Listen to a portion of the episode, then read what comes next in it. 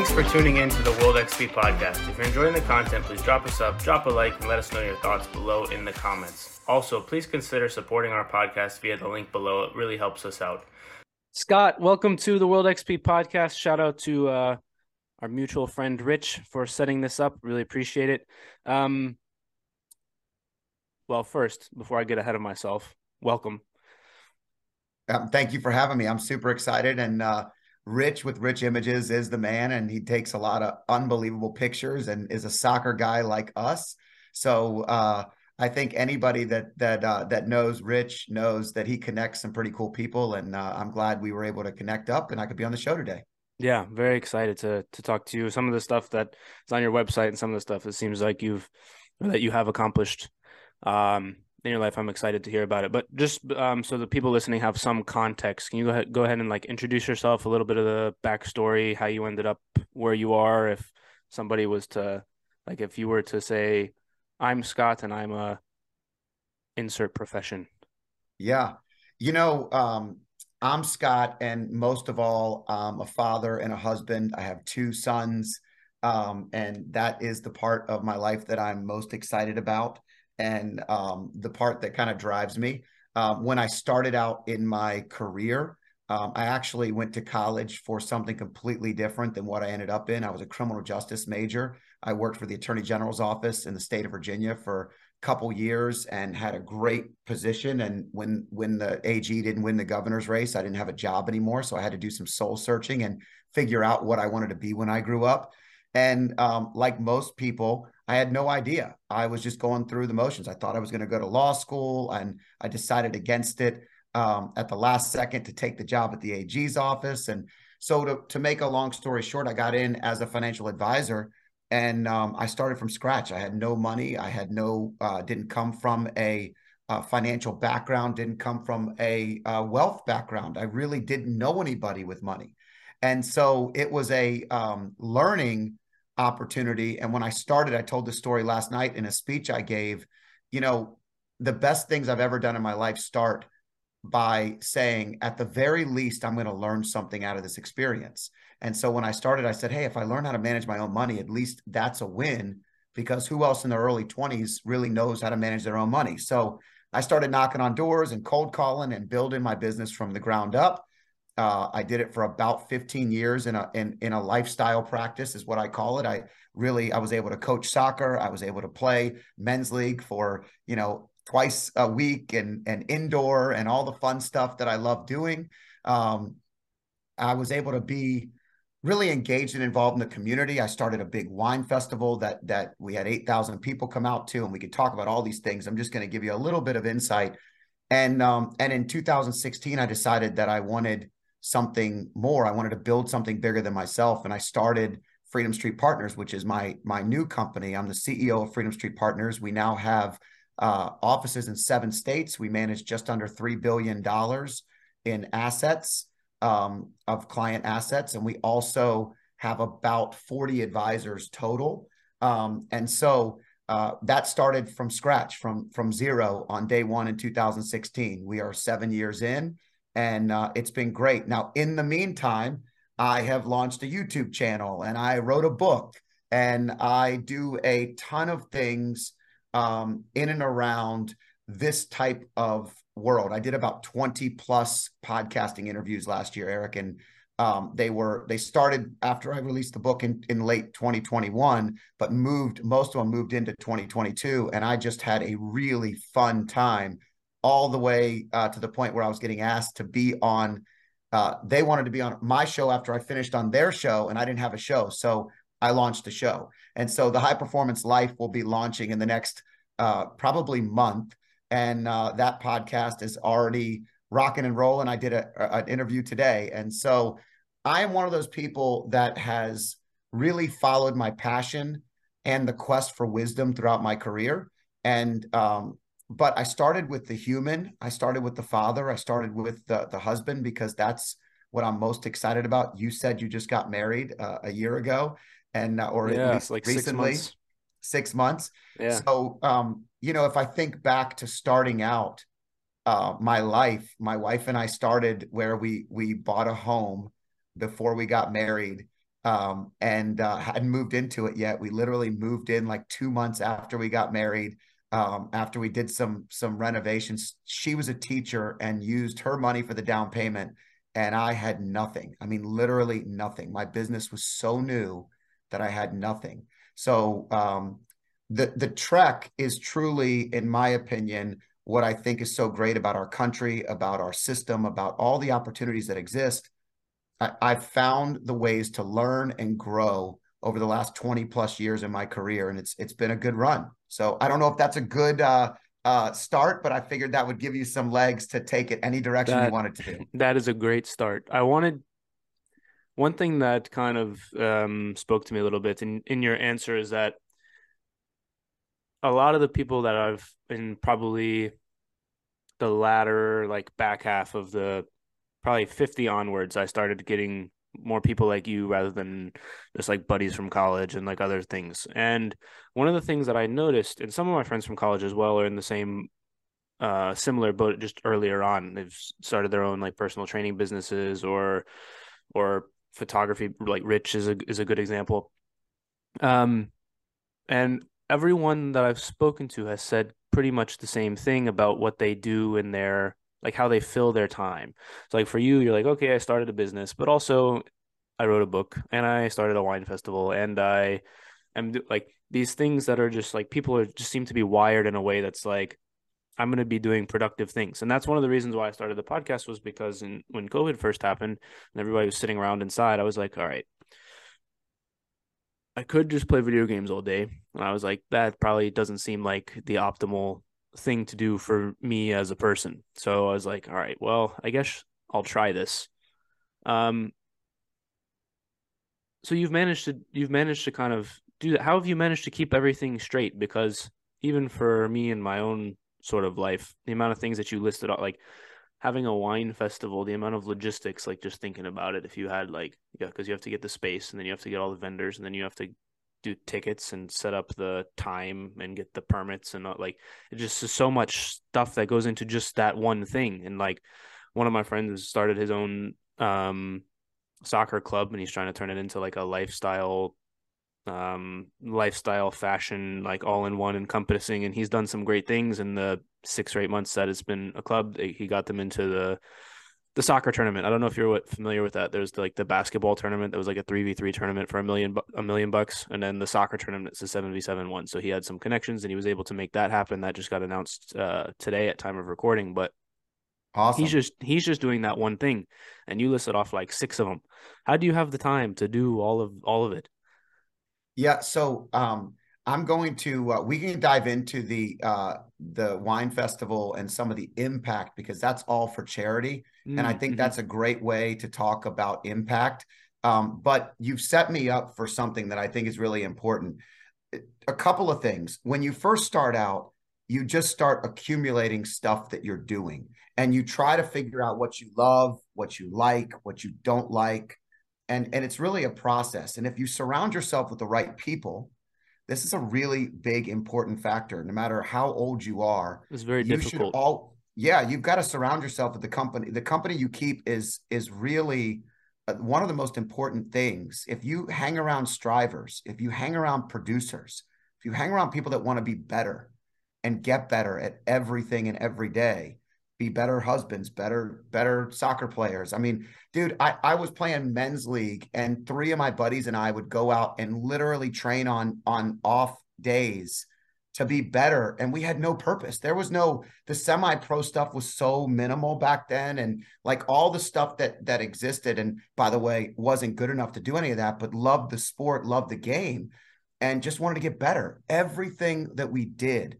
was about getting better. So the first thing is I think you find a path and and you surround yourself with great people. That's that's a big thing. You got to think bigger and really explore what it is that you want to accomplish in life. Create a vision and work towards it. So I my podcast is called The High Performance Life and I have a high performance life formula. My high performance life formula is based on the word life. L is love. It's the who's in your life, it's your relationships. Who are the people you surround yourself with? Who are the people that make you better? Who are the people that you want to work with that are going to really help you be the best version of yourself? Who are the people you love waking up to be around every day? Who do you live for? Who do you live with? It is it and if you take the who and you apply what are you doing with them? Why are you doing it with them? And how are you doing with them? Then you can kind of lean yourself into each of the other categories. So L is first. Number two is impact. That's what you do every day. It's your what.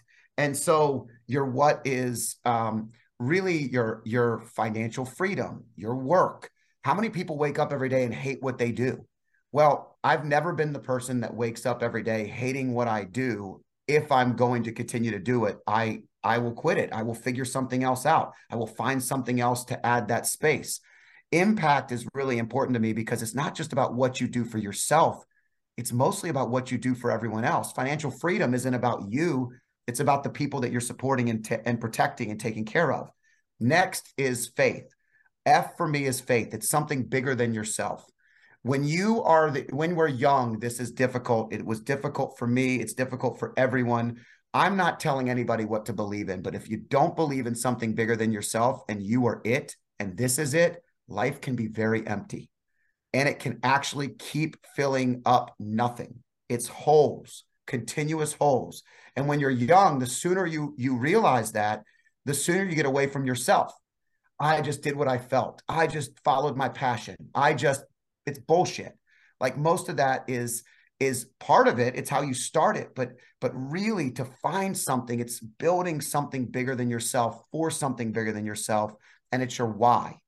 That's your why. So it's really figuring out the spirituality, nature, God, whatever it is for you. I'm not here to tell you how to think. I'm just here to tell you that if it's not about something bigger than you, it's very difficult to succeed. And last is is something that as a soccer player, you understand this, it's energy. How you show up in the world, your how. How you show up in the world is healthy body, healthy mind, healthy spirit.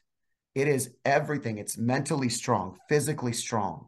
So when you ask me that question, I will tell you that many times in my life I become imbalanced. Life, everybody searches for balance.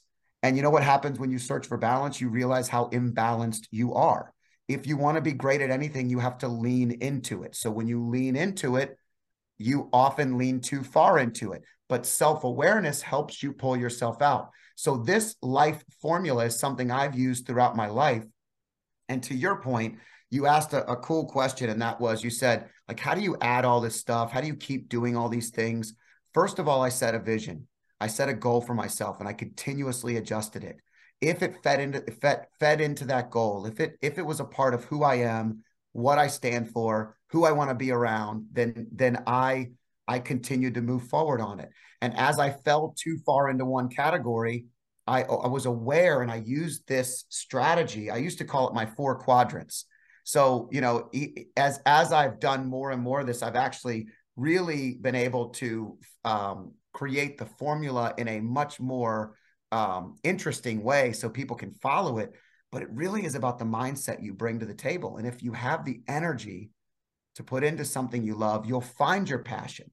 Like that is really such a big point. And so I use this as a self awareness exercise to identify when I have more energy, when I don't have more energy, when I'm overwhelmed, when someone feels anxious. I use this as a way to coach myself into a place that that leads me into the best spot. So you just mentioned soccer, marriage, uh, job, uh, coaching, playing. Like, how do I do it all? Well, the first thing I I do is when I start to feel overwhelmed, I come home and I write who, what, why, how love, impact, faith, energy. Four areas. You'll notice that on the bottom of that is the foundation. It's how you show up and it's your why. You aren't worth a darn to the people in your life in the top box if mm. you don't mm. have a bigger why than yourself and you aren't focused on a healthy version of you. And you're not good to your teammates if you're if you're not in shape. If your mind's not right, you're a bad player on the field. Like these are really important things. And your impact is useless if you don't have a strong foundation. If you're showing up lazy, tired, drunk, like think high, like think of all the things that people do young in life. And it puts them in a place where their impact is less. Yeah. Um, so anyway, that's that's a that's a that's a beginning part of my formula that gives you insight into ask a few more questions, I'm sure. Yeah, no, that's a great answer. I think to your to your last point, that's one thing that I tell a lot of people and they're like, "Oh, I've got to do this and I've got to do that." I'm like, "How are you doing? Like if your cup is not full, how are you going to fill anybody else's?" Like um yeah, so I yeah, that um makes sense 100. And then one of the other things you said is like if you don't like something, then you'll leave. And I've I found that I was listening to a podcast recently or like a clip went viral. And one of the things that he was saying was like when things are like nah, like it's almost better if things are really bad. Because like if your boss is like kind of a dick but not so bad, and then you don't leave and you just stay, because but like something has to get really worse, like really bad for you to kind of spring into action.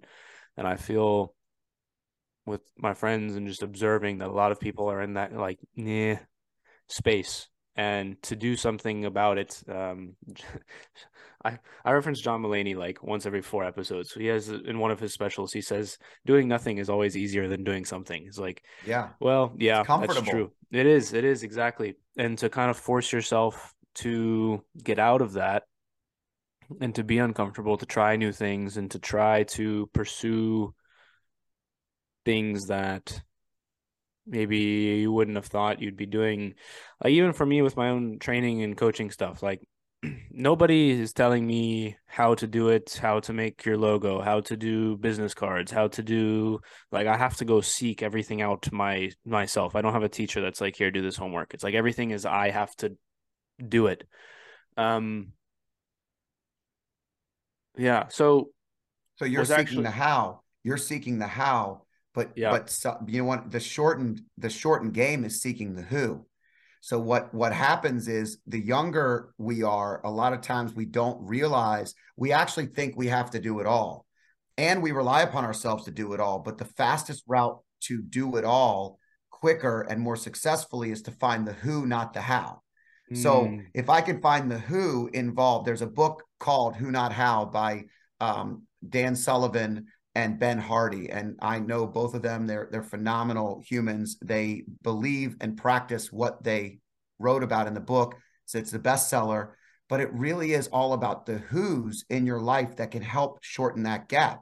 So what you have to do is instead of seeking the how, most people focus on the how, but we can focus on the who that might be it. maybe it's just a mentorship maybe it's and that's something i failed at really really early on and had to do all these things so i'm speaking from a from a place of learning not from a place of um you know like i had it figured out when i was 23 because i no, didn't. of course. I think even to even to that point, like when I have to figure it out for myself, I've encompassing that was figuring out somebody who can help me with the Yeah. how is is is Perfect. encompassed in is encompassed in that as well.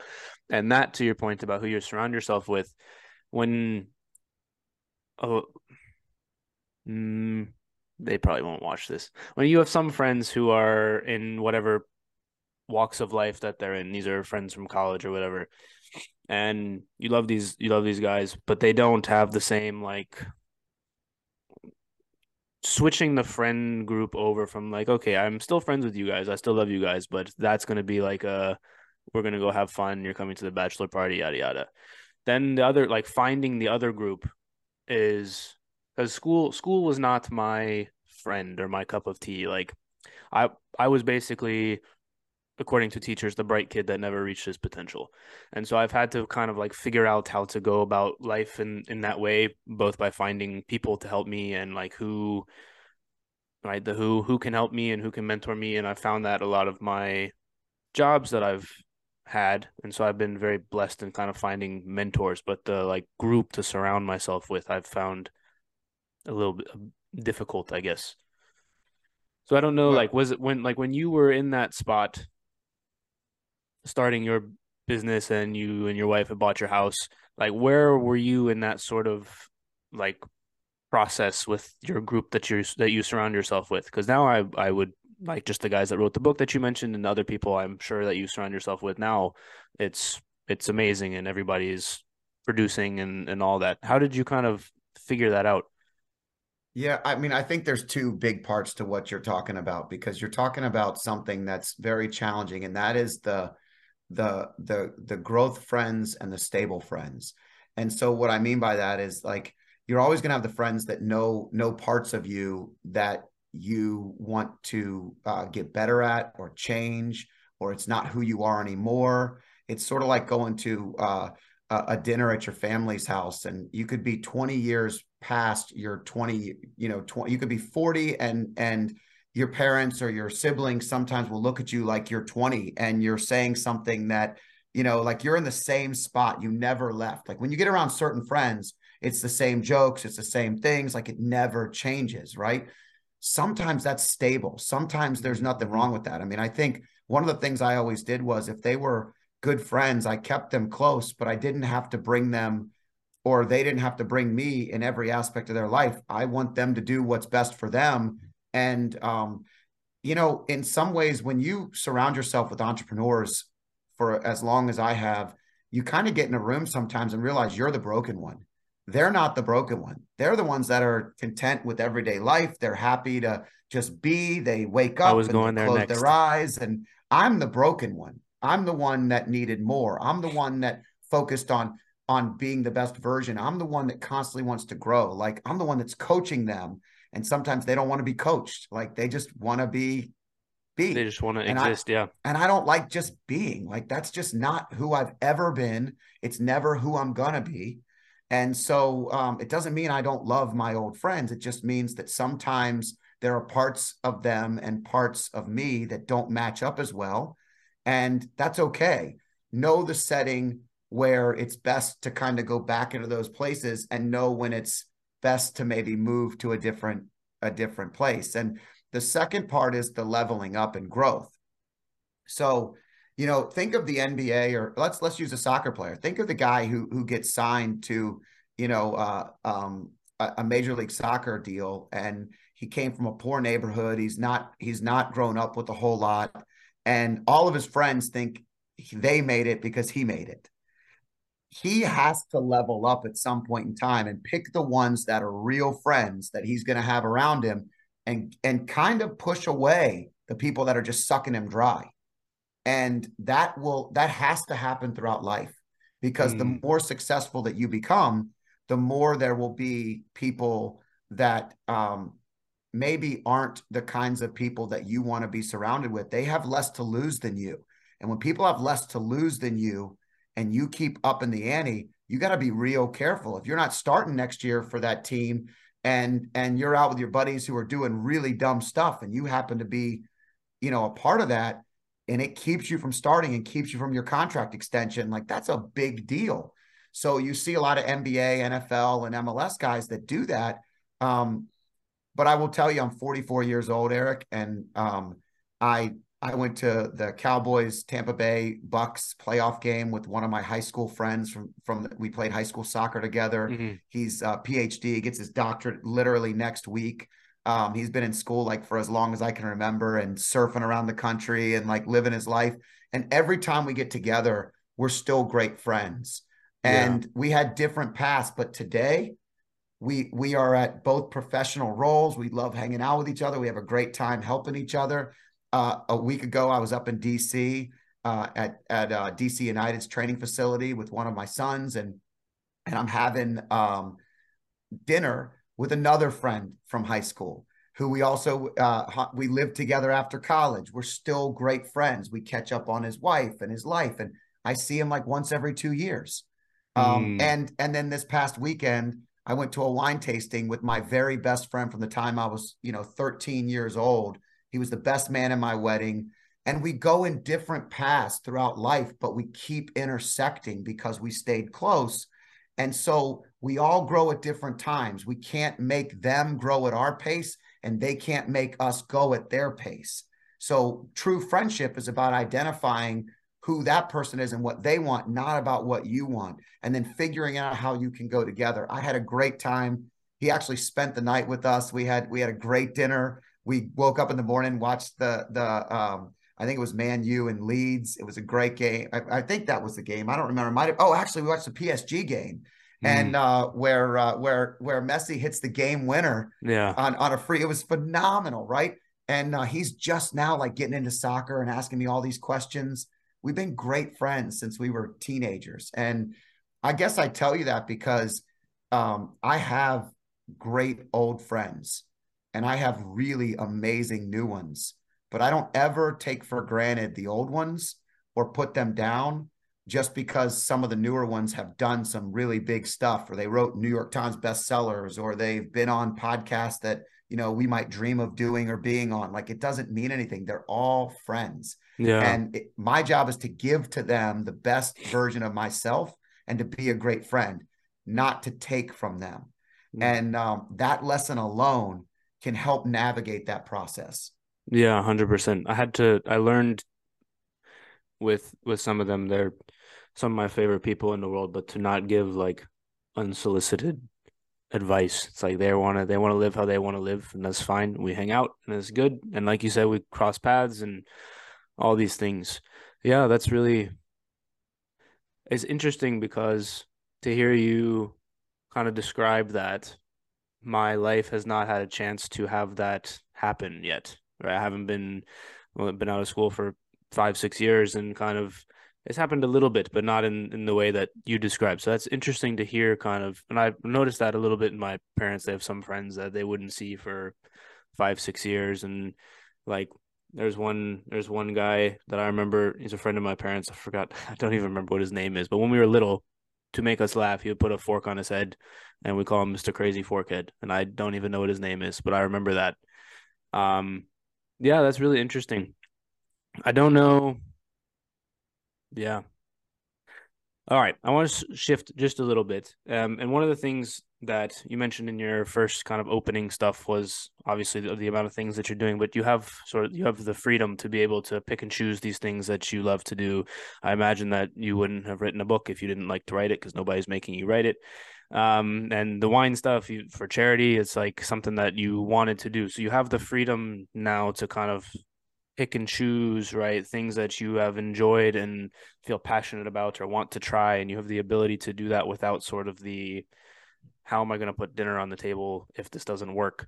So, can you touch on like how you ended up at, at that point from your wife being the only one to put the down payment on the house to now you are where you are? Yeah. I mean, here's what I will tell you. Um, one of the biggest misconceptions is in life is that if I only had a little more money, I'd be able to do more. And it's it's really a a crutch that keeps us from doing what we actually want to do. So I'll give you an example. When I joined the Rotary Club, I was 29 years old, and um, I was like the youngest guy in the room. And I went to a really bad uh, event that they were doing and i looked around this room and i was like oh my gosh these people are so successful. They are the most successful people in the city. People that i know their businesses are crushing it and i'm nowhere near that and i could barely afford the the the thousand dollars a year you know with with everything you're doing right. Like it can be challenging when you start out and you're doing all the right things I remember making six figures and and I did it before I was I guess I was 27 or 28 the first time, which was a lot of money then. And that was, you know, um, almost 20 years ago, but let's say 16, 18 years ago. And um, I remember feeling like I accomplished so much. Like I never dreamed I'd be making a hundred thousand dollars or more. And then I started to break it down and I was like, dude, I'm doing everything that I'm supposed to do financially. Like I I have life insurance in case I die that my wife is taken care of and my kids are okay. And I'm putting a little bit away in in a in a 529 college account so that they have a little bit of college money and and I'm saving so we have emergency money. And by the time you did all that, there was literally nothing left. Like I don't care what you thought you were going to have. Like if I was actually doing the right things, the, the spread was small. Um, and so fast forward to continuing to just do the right things. I'm about seven years into my business, and that's when I had the opportunity to to to work. Actually, I guess I was probably yeah, I was about seven years, about 30 years old when the wine festival started. And I was not, I was, I was doing well, but I wasn't crushing it. I dedicated 40 hours a week for months and months and months with another um, uh, person who co-chaired it with me, who happened to be an uncle of mine, who I didn't know very well. Like he was my uncle, but but he was always working when I was growing up, and we kind of got together for this thing, and and we just we worked so hard on this event and started from scratch. and I, I guess the point I'm getting at is I didn't wait. I, I wasn't financially able. I, I, was actually pulling away from my business at that time to be able to do this because I felt a pull to do something bigger. I felt a pull to make a difference in the community. I felt like I had already been given so many gifts and so many blessings that I wanted to, to help more people. And uh, that first year we did that wine festival, we, we wrote a hundred thousand dollar check to the the cancer center in our city of Chesapeake. Um, and went on to raise two and a half million dollars through multiple events over the next you know 13 14 years. And um, so the point i'm getting at is if you wait in life to do what you want to do till it's all perfect the best example is you and your wife may or may not at some point in time in the near future start to talk about whether or not you want to have kids and when that looks like. And the biggest mistake i see is that people say i want to wait till i'm financially stable I want to wait until and I and I've been managing money for 21 years and I can tell you that there is no time where you'll be better off than another. When you have those kids, it is the greatest moment of your life and everything will work out. You just it actually gives you a new purpose. It gives you a new drive. It gives you so waiting for the the right moment is what people tend to do. And I guess my my point that I'm getting at is I just didn't do that. I just did it. Nike, you have a Nike on your hat. Mm-hmm. Nike's tagline is not just try it, not just wait for it, maybe one day. It's just do it. And that's that's been my mantra since I started. And so when I didn't know how to start a business, I just did it. I knocked on doors. I got rejected every day. I just did it. When I didn't know how I was going to pay for certain things, I just figured it out and I hustled harder. When I needed to learn something different, I went out and found the right people to learn from. And mm. when I mm. didn't know how to start an event, I figured out who to surround myself with and I built it with them. And I always made it an effort to just do it. And so when I wanted to learn about podcasts, I I was a guest on, you know, close to 30 in a year. Like that's that's how you learn quickly and you're doing that right now. I love that you're you know, instead of sitting around during COVID, you decided to just start interviewing people and learning about people because this is the fast track. Everybody should be starting a podcast on the stuff they love so they can learn more about it and just grow, even if they never put it out into the world. Like it's yeah. not about anyone seeing it, it's about you learning and growing from it. And that's all I was doing. So the how, Eric, was I was growing and learning and applying, but I wasn't waiting. I just didn't wait. I let things kind of come and um, and I was also impatient. I think I should also say, much like you know, five six years out of school, like you just said, I can tell you, I was not super super super stoked about where I was at or what I was doing or how hard everything was or why isn't it getting easier? Like I wanted financial freedom, but it wasn't coming as easy because I was just it was incremental looking back, it's very easy for me to say, I wish I had more patience. I wish I would have known just the steps I was doing. Uh, when you train soccer, I know because I have two sons that play at a high level, and I know that what makes a great player is not just talent, it's not just hard work, it's not just their technical skill, it's their ability to focus on the basics. Like Kobe Bryant said, you know, he got into the gym at 3:30 in the morning and started training, and all he did was basic drills for the first hour. I actually interviewed one of the mental coaches that worked with him recently, and he was like, "Dude, I tried to beat Kobe in the gym. It's the same old story." He's like, "It never, never happened." The guy was already in there. He was doing the most basic drills.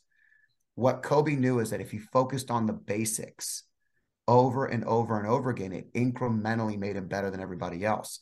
That's what that's the game to financial freedom it's focusing on what you do great, your unique ability, doing just enough, putting a little bit away at a time, being being bored with it, thinking it's never going to be enough, but just keep doing the basics because one day you're going to wake up and be like, "Holy shit, it worked." Yeah, that makes sense. I try to do that now. I have my um granddad has been very helpful with sort of that advice. So I've been able to take it even from when I was in college even and put stuff away in certain places and kind of a little bit at a time because when you're in college and you're working as a math tutor for like like 20 hours a week like you have no money so it's like um, even then, it's like didn't ask why. I was like, well, he seems like he's done quite well for himself. I'm just gonna listen and just a little bit at a little bit at a time. And yeah, the basics is exactly like the the team that I'm coaching now. I told them we can do passing squares every single practice for all practice until you guys stop messing around because this is how you win games. They're like, yeah, coach, okay, whatever. And sure enough, we've done passing squares every single practice for pretty much all practice for the last month and a half.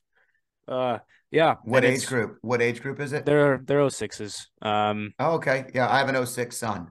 Oh, very nice. Yeah. So these these are not the ECNL type like they're probably NCSL half step below that or so, but they're they're still talented and and they try and play in high school and, and all that sort of stuff. So yeah, they love it's the game. Good. They do, they do, yeah.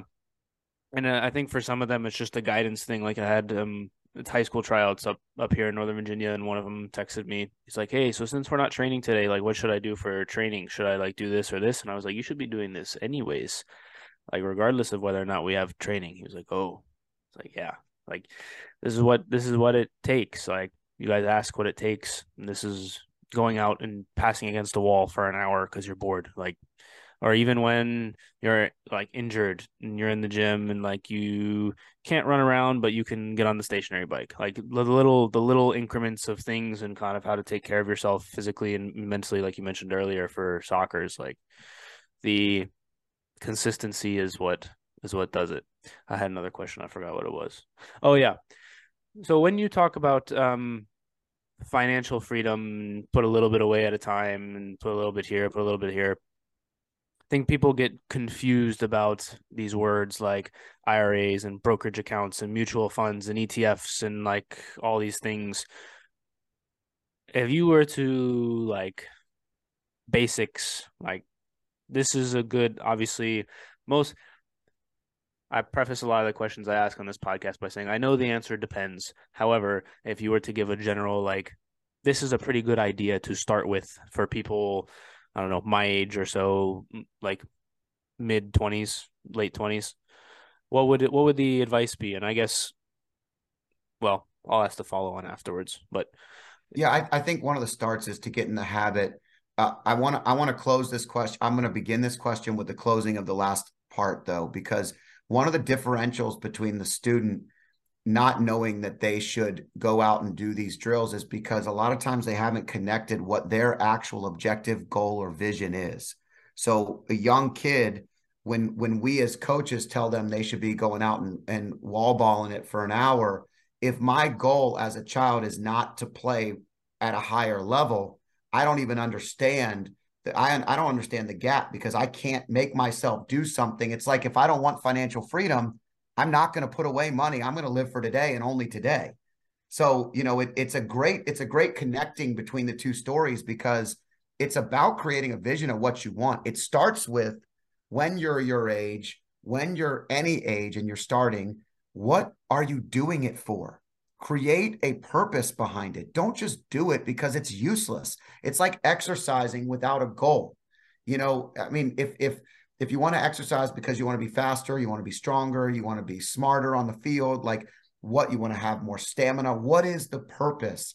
It makes the work purposeful and therefore effective mm-hmm. and efficient and fun. Like you see the results. But if your goal is uh, I'm going to go to the gym twice a week and you still eat like a fat ass every single day and you don't do any of the things that you need to do and you're like this doesn't work. I don't understand it. I'm never going to get anything out of this. Like the goals are not correlated. Yeah. We've got to correlate the goals and so um, the first thing I would do is and one of the best exercises any young person can do is write out what you want your life to look like in 5 years. In an ideal world what do you want it to look like Start with my my high performance life. Look at love. Who are the people you want to surround yourself with? Every single year, I write down the people that I want to have more of in my life, and maybe a few I want to have less. Every year, I do this drill. And if I met someone who was super intriguing, I'll put that down and I'll reach out to them and say, Hey, I'd love to have like a 30 minute interview or a 30 minute uh, connection, or maybe I'm in town next time. Uh, let's grab a coffee or a bourbon. Next, what do you want to accomplish from a financial perspective? when I was in my 20s, I wrote out um, literally, I was working with a business coach and I wrote out what I wanted to accomplish. And um, and I had it all written down. He made me as a part of the coaching, the business coaching, write down exactly what it looked like. Like five years later, I found this in a book and I cannot find it for the life of me right now. It's one of the things I'm most disappointed about. I found it written down and I could have checked every single box. And these were some material goals, some some professional goals, some personal goals, some relationship goals, but literally like a hundred percent of the things I envisioned had come true. So visualizing the result that you want and and allowing yourself to change it is fine. If we get into the logistics of where to start, okay, we're we're somebody. Um, I'll tell you, I have a lot of. Uh, my brother's 30 years old, 31 years old. So I have a much younger brother, and his his buddies have been great friends of mine. I just went to his bachelor party. He just got married in September. So like um, all of his friends are hitting that next level. And uh, I, I've always given them the same guidance. It's like, hey, first, first thing is mindset. Get your mind right that you have a purpose beyond, like it's the future. You got to be thinking into the future. If you're thinking into the future, then you can save money. If you're only thinking about tonight, you can't save money. You can't roll out and you and so that starts out go back to my life model. Who are you surrounding yourself with? Are the people that you're with every single weekend making you spend a boatload of money? and wasting it? Or are you surrounding yourself with people that are constantly trying to invest, save, get better? Like that is another thing that that really works. So if you're getting to basics, Eric, and you get into the, just the basics, first of all, everybody has a 401k at their work. Almost everybody has a 401k. If you're not getting at least the match, you're wasting free money. That is free money. If your if your company does 4% match, 6% match, whatever it is, put in at least what the match is. Get used to not having that. I set myself up when I was very, very young, even when I didn't have the amount, I put away 10% all the time. That was mm. just what I did. I read a book by Rick Edelman called The Truth About Money, and I started putting away money um, at a very young age. And that was that was the the you know it, was, it, it didn't look like it added up to much, but it started to really make a big difference. I have that book actually. I think. Really? Yeah. Yeah, it's an old book. It's an old book. It's basics. And there's way better stuff on the internet now. There's even way better books. One of the ones I really love uh, is The Wealthy Gardener. And it's just a it's a great book and it kind of talks about all the facets of wealth, but it kind of tells it in a parable story. So like mm. one side is the real life and then one side's kind of like a parable. And it's it's kind of neat to look at a father and a son kind of teaching the next generation. Uh, Rich Dad Poor Dad, another one. Yeah, with, that's a good their one. Quadrants the I mean, educating yourself is the best investment you can make. I'm kind of like Gary Vee in my mindset. It's like you are never too too old to just start learning. That's the most invest in yourself, invest in that. That's the way to do it. But if as you go, if you put away some money in your 401k, if you have a Roth IRA and you're able to to put away money that that won't be taxed later and you could put away 25 50 100 dollars a month whatever it is there's even there's even real estate funds and things you can do that are crowdsourced now that are like 10 bucks. Uh, uh, that you as little as 10 to 15 dollars you can put money in you can buy fractional shares of stock nowadays there's no reason why young people shouldn't be doing it i could not do that when i started mm. like that that didn't exist you had to go to someone like me and you had to open an account and it had paperwork and like now you can literally go to acorns and put money in and every yeah, time it just, rounds tons up. of apps yeah like utilize what exists. And then when you get to a point where you think you need the next level, go seek guidance and advice. Go get help. Don't be afraid to ask. Uh, believe it or not, most millennials year, a decade ago said they would never use a financial advisor. Today, the numbers like something like 72% or 80% today say they want a financial advisor, someone that actually tells them what to do and helps them because they don't want to have to think about it.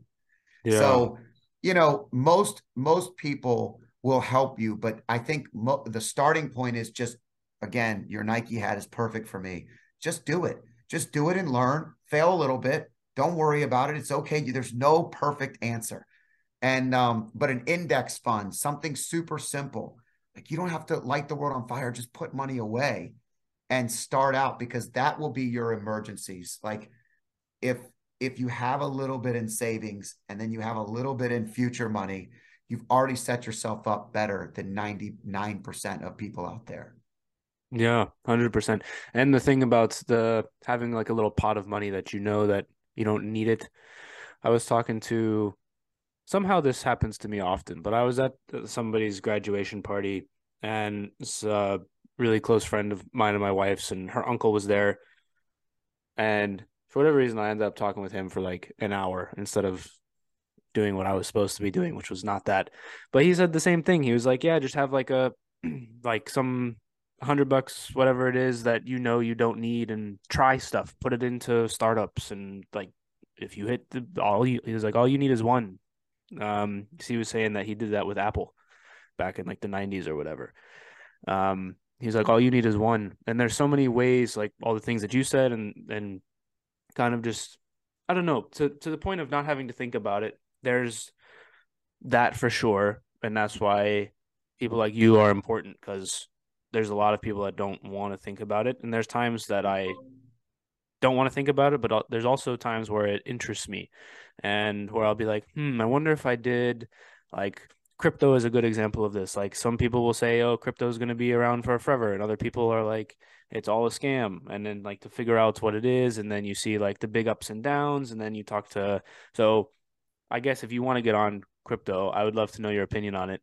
Um, otherwise, we can table that. But do you have an opinion on on it? I, I have an opinion, and it is I don't know a whole lot about it. I have friends that have made millions of dollars in it, and I have friends that have lost millions of dollars in it yeah. I have never invested in it myself. Um, sometimes it's not about knowing all of the things, it's about doing something well. I have a, a, a close friend and, and client that's never invested in real estate, doesn't like real estate, hates real estate, has no interest in it, has bought technology stocks and just focused on tech his entire career in life and literally bought Apple at the at the the bare bones, bought Intel, bought companies that have made tons and tons of money for them. I have other people that have bought nothing but real estate and they have rentals and they've got 10, 20 million dollar portfolios. I mean, I I could tell you lots of different things. It all comes down to one thing. Creating a discipline. See, discipline gets you out of when you're interested and when you're not. This is what gets mm. people out of interest when they are interested in working out and not interested in working out. Discipline heals all of that and creates the freedom. It's the it's the the it's the box that dials you in to success. Discipline equals freedom. And so whatever you want to get into, get into it with education and learning and growth and and discipline. So, you know, if I'm a kid and I want to learn something, you know learn a little bit about crypto. If i if i if i want to learn about it i think blockchain and crypto has a long future but i don't think they've created the crypto yet maybe that's going to be the one. Like if you think about mm. the internet yahoo was was it. And when google came google changed the game. So i mean you're you're going to see microsoft was the best and then apple was lagging then apple became the best and now there's an apple watch and there's a you know an apple phone and at the end of the day you know I, I can't imagine my life without some of these things. But what i'm saying to you is creating a discipline i don't really believe so much into finding the one. I actually don't believe in just finding one and and and letting it hit. I have never i believe in oh, yeah.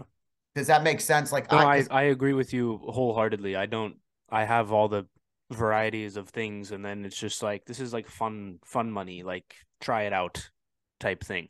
Yeah yeah i agree with you. And then dial into what you love. Like dial into what you understand. If you really understand real estate then dial it in if rich dad poor dad just is like the bible to you for for growth then then read it over and over again anybody that's young should be reading think and grow rich by napoleon hill a hundred percent, because that is where mindset starts. Then it's about application. Books like Rich Dad Poor Dad and and um, you know anything about money at all. Any of those books are going to be are going to be books that are about application and execution.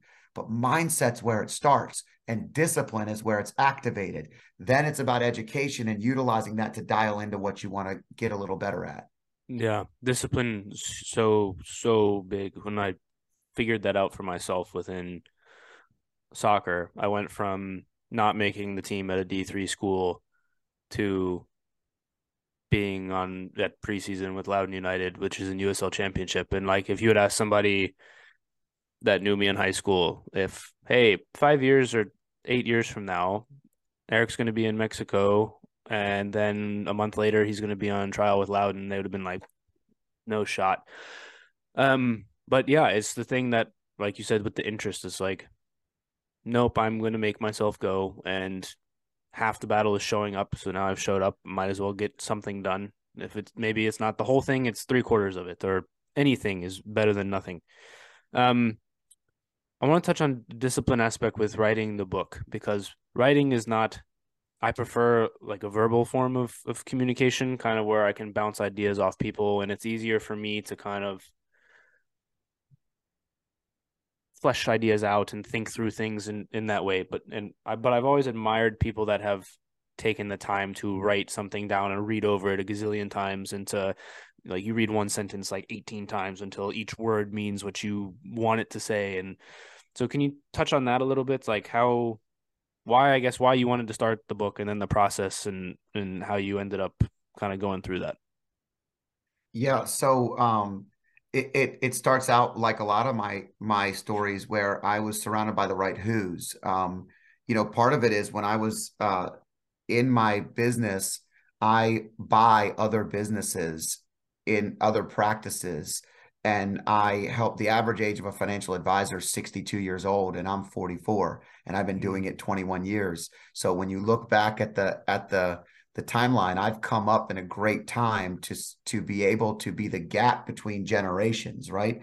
And so I wanted to build a business that helped other people be successful and and help them transition and and succeed in their businesses well beyond um, when they wanted to retire. So uh, not all of them want to retire, but a lot of them don't have the ability to actually do the things that they need to do. And so I started learning about what the hangups were. Why were people not doing this? And I kept coming across the same thing. People get lost in their impact. They get lost in their business. So when I when I decided to write the book, I wrote the book called Freedom Street on creating a rich life, living your legacy, not leaving one, living one, and owning the future. And it was about what I was finding as a challenge to every single person I talked to. It was literally creating a rich life meant you have to create a rich life that that isn't about money.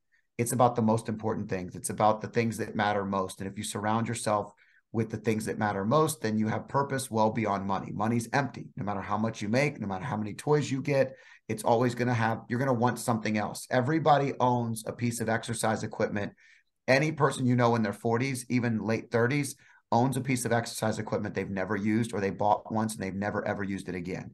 Like you buy stuff all the time and you never use it. There's stuff in your kitchen that you got that you had to have for your wedding and you never pull it out of the drawers because it is shit. It's just stuff. It doesn't matter. So, so when you look back on on writing the book, I found these trends and I started to organize these thoughts. And then I was like, man, maybe I should put these in a book.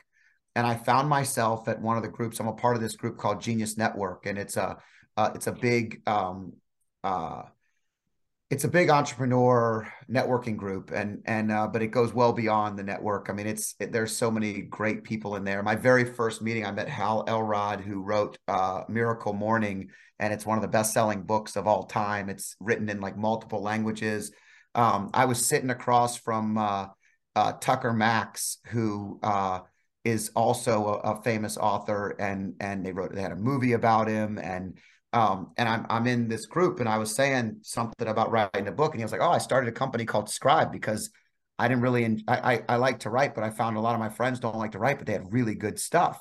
And, uh, and I said, Oh, how does it work? And basically it's uh, a series of interviews and they they take your recorded words and then they give them back to you and then you get to edit it and make and make sure that it's what you want but there's a process and they help you do it and so i went through the process and utilized them david goggins did this have you ever mm. read can't hurt me david I've not, goggins i've not but i've seen him on podcasts and all sorts of stuff. I've not read the book though.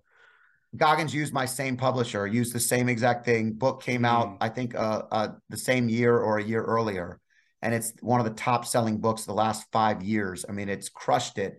And yeah. Goggins did it in an interview style where he was able to create the stuff and then you reorganize it. And through each of the edits and the process, it's all your words.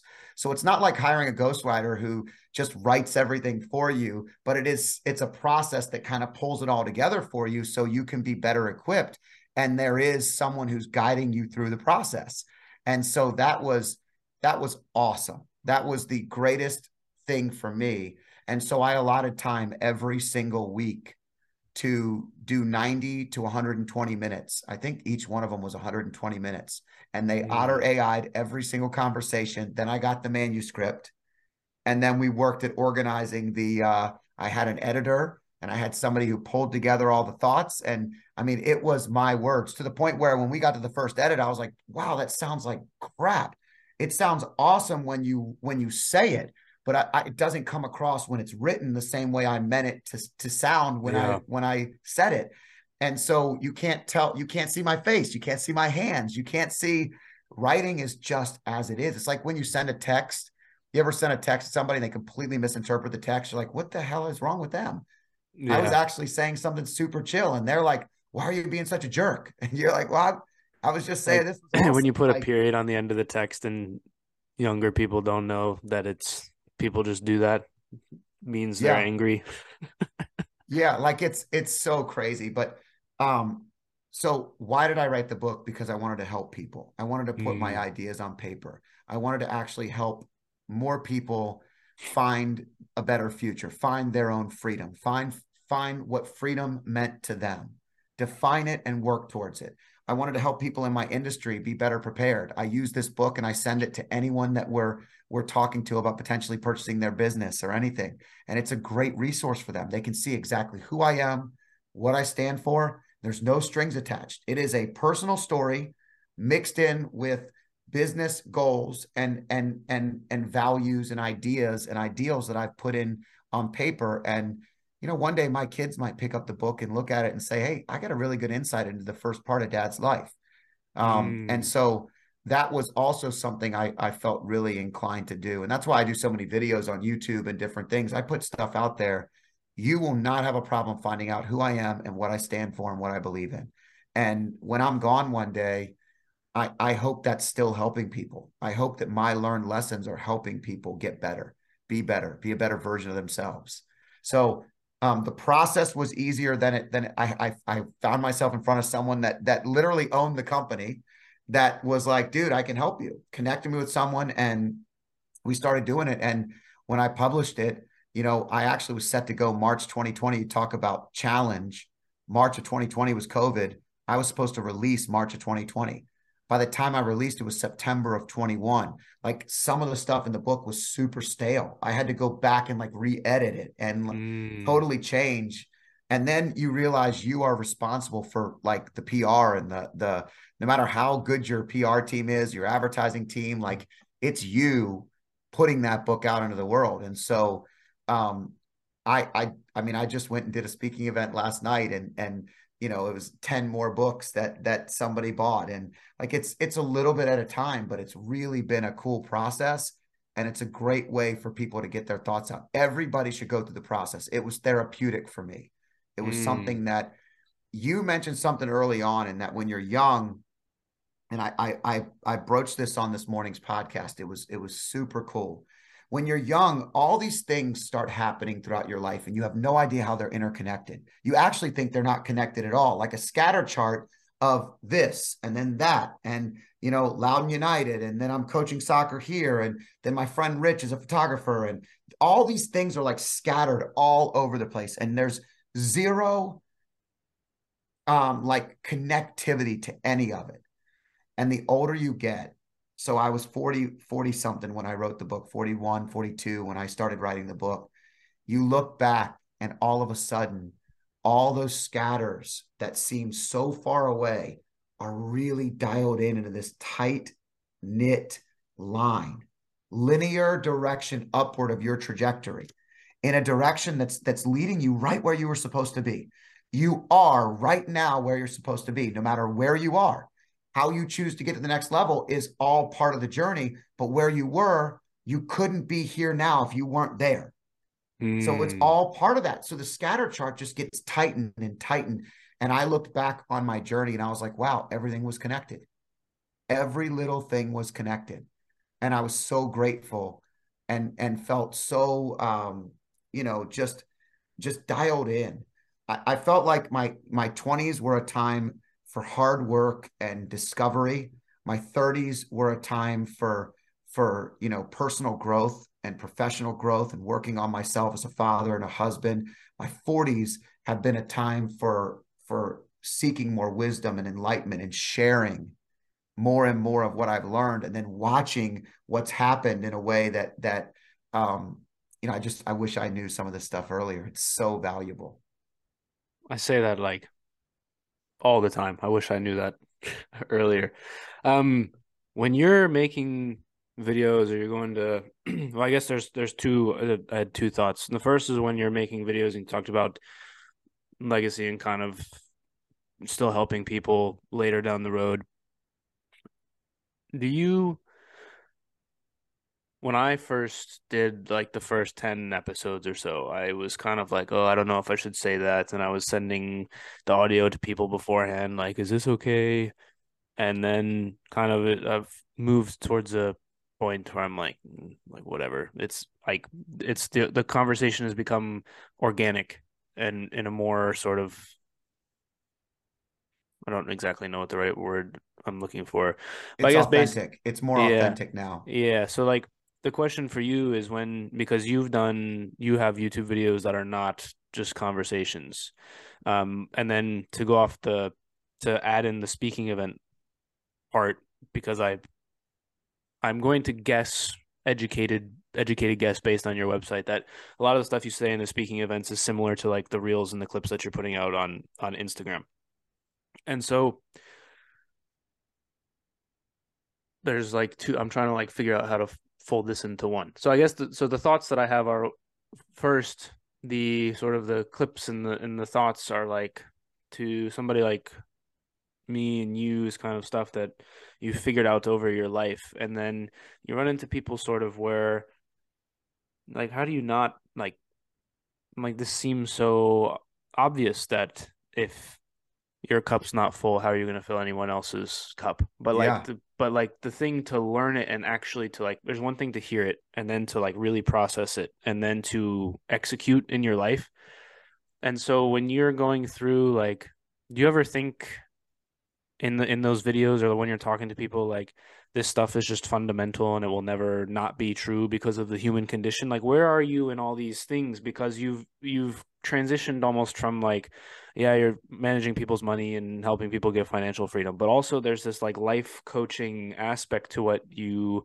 are doing and it seems like it was on purpose. But i think part of me guesses that a part of you didn't necessarily expect it to go that way. Is that accurate? I don't know. It's hundred percent accurate. When I first started doing videos, I had a uh, PR person I hired, and we um, and we would record, and they they literally wanted me to focus only on money.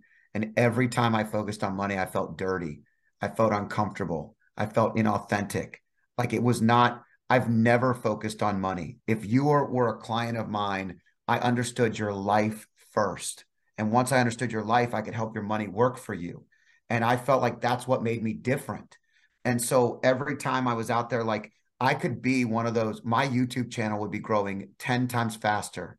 And I know because I, I, I work with Evan Carmichael and some of the best people in the entire industry in this space. And they told me, talk about money, will grow you literally at like 10 times. But I didn't want to. I want to talk about what I'm authentic about, what I believe. And what I believe is um, if you get your mind right, if you get the fundamentals right, that's where the success lies. And everything else just starts to come. Like chasing money is the worst game ever. And mm-hmm. most people that follow videos on chasing money are chasing money. And what I'm trying to do is reset them, reboot them, get them to where they're mentally ready to have money come into their lives. You can't have financial blessings and success if you're not ready for it because you'll blow it up. And I so, heard one thing, um, real quick, just to yeah, go ahead. sorry. There was, I think, uh, Jordan Peterson was talking about. He's he's like somebody told him that they wish that they just won the lottery, and he was like, "Are you ready to handle the responsibility of all that money?" And it's like it's something that people, I like. I know it's there, but it's something to. Cons- it's like this something. It's like it's not it's both just a number on the screen, but also not just a number on the screen. And it's that sort of um kind of it's almost like a contradiction in itself, but like that responsibility that you have when you like to actually manage it. And he was talking about, oh, so your aunt is going to ask for so such and such, and are you going to give your aunt more than your other uncle? And like if you do, then what? And like all these things that just like come cascading down, and it's such a it was I was like, it's mind blowing, and so it's why um it's why I wanted to be authentic. So what I'll tell you is when we first started doing the videos, I remember I was really started doing these where I was doing them for a purpose. Like I was putting out a topic and I was now I literally go in and I just talk about what's on my mind. What did I learn this week? What did I feel? What challenges did I have? You know, I I had a, a challenging conversation with a client and I am not afraid of whether or not they decide they they were they were struggling because the economy was down and they were like what do we do? And and I said for the last 15 years your plan has been working so you could travel the country. You retired early earlier than I told you you really should. You did all these things and now you're concerned because we hit one bumpy year. Like that's not a good plan. 10 years ago I would have talked way less uh, confident. Today, I'm like, dude, I'm just telling you how it is. This is how it is, and I want to, I want you to know that this is the truth. So when I get on video, when I record these videos, it is all about authenticity. It is all about me, and I don't mean about me and what and what. Um, I don't care that you're seeing me. I don't care what anybody thinks. But I'm doing every video for someone else. Everything I put out there is so somebody, yeah, it might be fundamental to you but it might not be fundamental to someone who it's not. And you know how many mm. times I get texted or DM'd from a family friend or from someone that I haven't seen in 20 years, sometimes more. And it's so random. It's like a, a, a, friend of ours that we went to high school with who I might see three times in 20 years. And they're like, dude, I watch your videos all the time because they give me, they, they just, they pump me up. Another friend of mine says, hey i make the kids watch your videos when we're when we're feeling bummed together another person said you know hey hey mr mr scott like i love watching your videos especially before games like i i'm i'm hitting such a wide spectrum that it actually takes a lot longer to grow that that takes forever to grow because you're you're you're I've scattering that yeah but you just i'm not worried about it because I'm not doing it to grow. I'm not doing it so I'm seen. I'm not doing it so somebody is out there going like, "Oh my god, I hope it goes viral." I'm doing it because it's good information, it's honest, and it's authentic. And I really think it will help you who's listening to this. And um and if you need it, it's amazing how things we need in our life show up sometimes at the right moment on a TikTok or on an Instagram reel or you like it, you're like, oh wow, that was really good. And I really needed that today because I'm open to that energy in the universe. So I just try to put out good energy into the world. And I don't worry about whether I get, I mean, dude, my friends, my buddies, like my professional buddies who like have been friends of mine for 20 years, literally in our Facebook, I mean, in our um in our text chain, will take my TikTok or or Instagram pictures and they'll make them memes and they send them to they literally blow me up constantly they change my words they they make fun of me constantly i mean i get yeah, those are good alive. friends yeah those are good that, friends they are good friends like it's they they're busting my chops but i don't ex- i didn't make these videos for them right like no. i don't care what they i love them and i love their joking on me it means that i matter to them but at the, I laugh at them. I think they're hilarious. I mean, they put hair Keeps you grounded me. a bit too. It does. It does. It's it's it's humbling. But the truth is, brother, I'm doing it for a much bigger, bigger thing, and that yeah. is to help people today and every day. I have a, a practice. I want to say one more thing. I think this is impactful. Um, when I talk about impact, I have a practice that I call the habit of daily impact. And the habit of daily impact is something that I believe that you have to train your mind and your body and your soul to look for opportunities to make a difference in someone's life. And it has to start out small. Mm-hmm. The habit of daily impact is a way where you can feel really great inside because you're focusing not on yourself. Anytime you get inward and you start to get really like uh, life isn't moving fast enough, I, I'm not I'm not where I want to be. This isn't right. You're all up in your own grill. You're all up in your own head. And anytime you're doing that, your ego's getting in the way. The fastest way to fix that is to do something nice for somebody else. You cannot think about yourself when you're doing something nice for someone else. And I'm talking simple stuff. Go to the supermarket, check out in, in one of the actual checkouts, not the self checkout. We don't talk to anybody and smile at the person and tell them that you you love their nails or um, or that they have a great smile. Thanks for the great energy today. Or one compliment. You love their outfit. I don't care what it, it works. Is. It yeah, does. I do hold that. Hold the door hold the door for someone as you walk out, smile at them, pick up trash, make a difference, a small impact every single day. And what you find is it becomes a habit. One becomes two, two becomes three. Before you know it, you're doing multiple things like this every single day, and you're living a life of gratitude and blessing, generosity. That is the secret to feeling better about yourself, not you.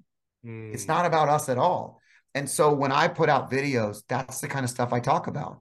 And that's the kind of stuff I want people to follow me for because they want something more for their lives, but maybe they're lost in thinking that it starts with just someone else giving them something. It's not. It starts with them doing something for the world, putting good energy into the world. Yeah, 100%. And it's a good way like in in college I was often the friend that people would ask for for advice and it's a good way to like kind of get your own thoughts on how to live that are just out there and in a way that isn't I don't know, it's just nice to hear people's perspectives on on different things and and so for you to kind of take it upon yourself to have that bigger purpose, it's it's cool. It's cool. And then the energy to put into the world out like the world could use some more good energy. That's for it sure. Need, it needs it. It needs it. You know what else? People need to be confident that they were made a certain way and the way that they're made is exactly the way they're supposed to be. Like mm. again, you are where you're supposed to be. You were made a certain way. You have unique talents. Find that unique talent and share it with the world. I'm a connector and a communicator. Mm-hmm. This is what I've I've always been gifted at words. Your your your your greatest gifts or or um, strengths turned up too loud are also your greatest weaknesses. If you're a great person with words, guess what? You probably have said things you regret in your life, like I yep. have. Yep. You are really good at talking, but you're not great at pulling back from things when they're authentically who you are. So the older I get, the really harder I focus on being a better version of myself every single day. But but you also said something that was super cool, and that is it's almost like it was on purpose that you're a financial advisor and then you're a CEO and then you're doing these videos and it is on purpose. I'm always working on the next chapter. I'm never focused on just this chapter. I'm always turning the page and putting a little bit of today into tomorrow so that tomorrow's already started. Mm. Tomorrow's already started. And that goes back to your original question how do I do it all? Yeah. You I'm can't say you can't further. stay stagnant. Movement. It's mm-hmm. about movement. It's like off the ball, right? If I make a pass and I stand still, I am a useless player. Yep. But if I make a pass and I move, if I move away, I might draw the defender. If I run through, I pull the defender. If I open up, I create a passing lane. This is simplicity, but it's all about movement. The more a player moves in the field or sees movement on the field, the better player they become. Yeah, 100%. I think you've brought this full circle. I know I've mentioned the other thing, but I think it's fine. We can maybe maybe there's a round two. We'll have another we conversation another day. Yeah, yeah, another conversation for another day. We have one one sort of last question that I ask most people, and that is if everything goes perfectly next three to five years for you, everything happens exactly how you want. You pull out the piece of paper and you can check everything off. Where are you at? I think first of all, everything that I want in my life right now is about everyone else in my life I if you look at three to five years, I have an 06 soccer player. I hope he's playing for a school he really loves to play for if that's what he wants to do. I hope he loves his life and he's learning cool stuff and meeting great people and building the relationships we just talked about. I hope my youngest son is exploring his talents and and maybe playing for another club or something that's bigger than than himself or following his dream. I hope my wife and I are still leading ourselves in the right direction. Hope we're traveling more, enjoying more sunshine, living a better life. I hope my my team that I lead are happier and healthier. I hope I'm just as healthy, if not better, than I am today. And um, you know, I could give you all the professional and and and personal goals, but right now, it's it's honestly about figuring out how to make a bigger impact in the world. And um, I feel like every time I have a conversation like this, the stage gets just a little bit bigger. Mm. And uh, last night, I had ten books that I sold. I potentially booked two major speaking engagements into the future, all from a small 15 person speaking engagement that I probably was going to turn down. Mm. And it kept me humble. It gave me a great purpose. I had a great time. I had a lot of time to think. And I want to stay, I want to stay humble, but continue to grow. And that's that's the answer to that question. Fair enough. I appreciate your time. Thank you. This was great. I really enjoyed it. I need more of these kind of like to have not that you are not that you are me in 20 years or whatever, but like something like that. I don't I don't get enough of just free flowing conversations with people that are not like my dad. Not that I mean he's very helpful, but you know what I mean. Yeah, well, I'm someone's dad too, and I tell yeah. my boys all the time what to do and how to do it, and they they barely listen. And my best friends can tell them the same thing, and they're always listening. So you know what? Just remember that we're all talking on a different frequency, Mm-hmm. Sometimes someone that's on your frequency is really dialed in. Get more of that. If it's the right kind of frequency, get more of that. You know, one last thing I'll say is if you, it, I, um, when my kids got on Instagram, I went on Instagram before they even got on it and I started following all the people that I wanted to be in their brain all the things that I wanted to see. And as they got older, they started to delete some of the stuff that I picked because they figured out how it worked. And, you know, and uh, but I I to this day get great videos from my sons. I get videos of things that I would use or that I would say or that I believe in. And so pay close attention to what frequency you're putting into your brain. Mm. If it's not a hmm. good frequency, man, you just dialed in to something that I think is so important. And that is just to bring us full circle, like you said, find people that that look like you, feel like you, are what you want to be and surround yourself with them. Get more of them. How can you find more? Read about them, learn about them, have coffee with them. You know, yeah. guess what?